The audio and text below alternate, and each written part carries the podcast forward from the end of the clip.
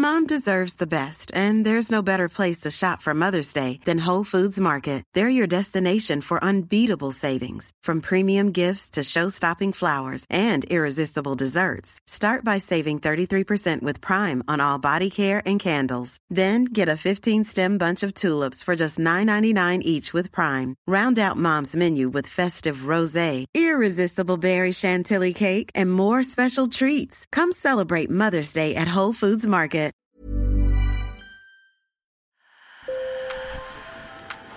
Bonjour. Hello. Hola. Marhaba bikoum. Sur le fil, Le podcast d'actu de l'AFP.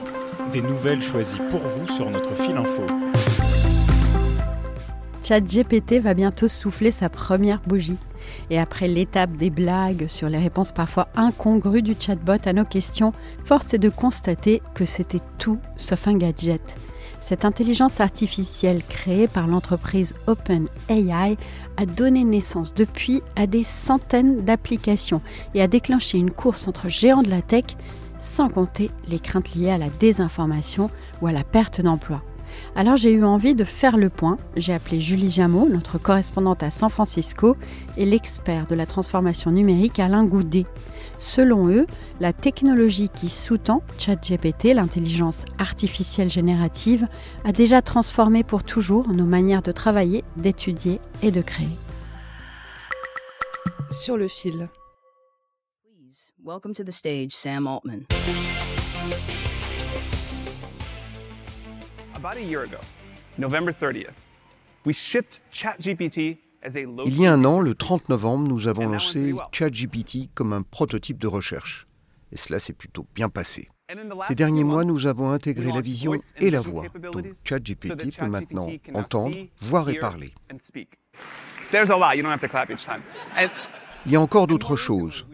Inutile d'applaudir à chaque fois. Vous venez d'entendre Sam Altman, le président d'OpenAI, l'entreprise qui a développé ChatGPT. C'était le 6 novembre lors de sa première conférence de développeurs.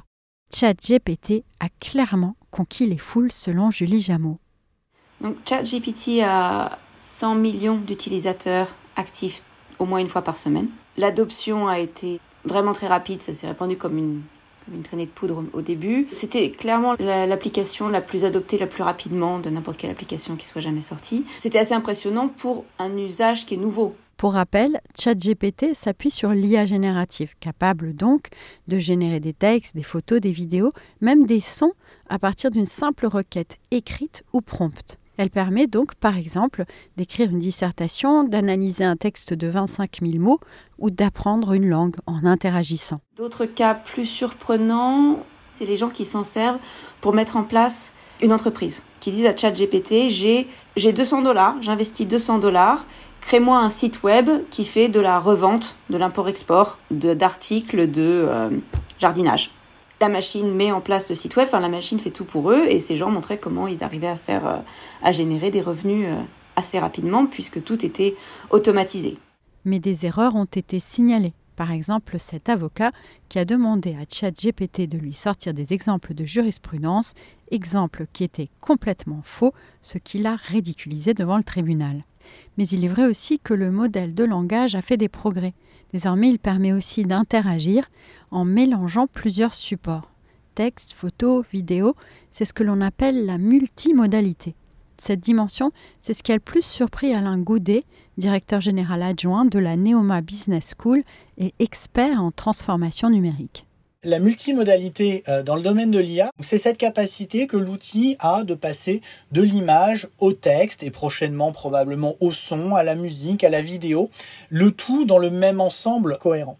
Vous pouvez prendre une photo, une capture euh, d'une page d'accueil d'un site internet, le fournir à l'IA générative, lui demander de l'analyser, de faire un certain nombre de préconisations euh, pour modifier la page internet, lui demander d'écrire le code informatique euh, de cette page internet et évidemment lui demander de réaliser le design et le tout dans le même outil. Donc ça c'est extrêmement puissant de pouvoir naviguer comme ça d'une modalité à une autre. tout le monde s'est mis à faire de l'IA générative. Et il y en a qui en faisaient déjà, comme Google, qui avait déjà des projets, des plans, etc. mais qui y allait doucement et qui du coup a dû se précipiter pour euh, sortir sa réponse et pas se faire dépasser alors que jusqu'à présent c'était Google le géant de l'intelligence artificielle. Google a donc lancé le modèle Bard. Amazon aussi s'est lancé dans cette course ou encore Meta, la maison mère de Facebook. Selon Julie Jameau et Alain Goudet, OpenAI garde une bonne longueur d'avance, d'autant que la start-up bénéficie d'investissements massifs de Microsoft. Et Microsoft installe d'ailleurs cette IA sur ses produits ça va être Word qui te rédige euh, ton texte, ça va être euh, Teams qui te résume les réunions et te dit voilà ce que machin a dit, ce qui était important.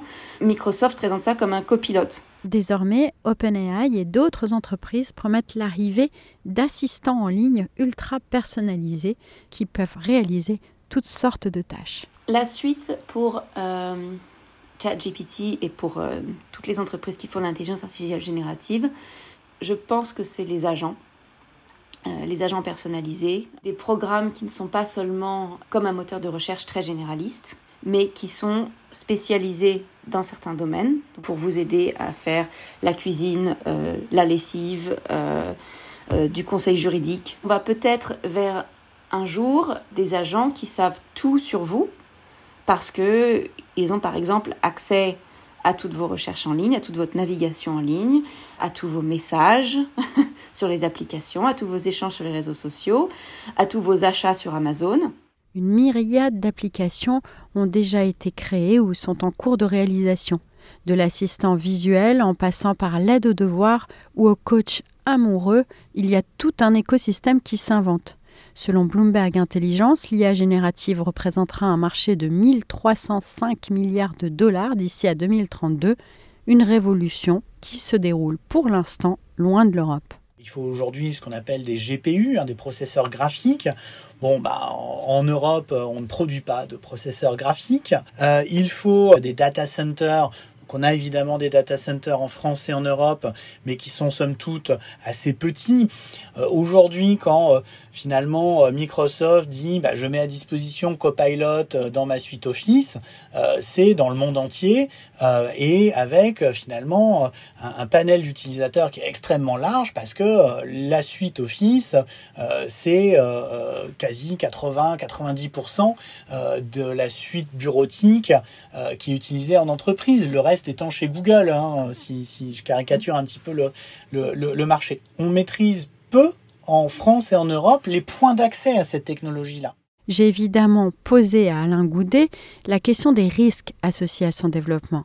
À court terme, il y a déjà, selon lui, le sujet de l'emploi. D'ores et déjà, un certain nombre d'organisations euh, ont décidé en fait d'arrêter de recruter, voire de licencier euh, euh, des, des profils pour utiliser de l'IA et de l'IA générative pour faire le même type euh, de métier. Euh, il y a eu les annonces d'IBM qui ont annoncé ne pas recruter 7000 personnes parce qu'ils vont déployer de, euh, l'IA pour faire le, job. En fait, des annonces, il y en a déjà des dizaines. Hein. Cela touche des travailleurs qualifiés et des créateurs, comme l'a montré la longue grève des scénaristes de Hollywood qui ont finalement obtenu gain de cause. Le deuxième grand sujet, c'est la désinformation. Écoutez le président américain Joe Biden sur un deepfake le concernant. Il raconte qu'il a lui-même été trompé par son propre personnage.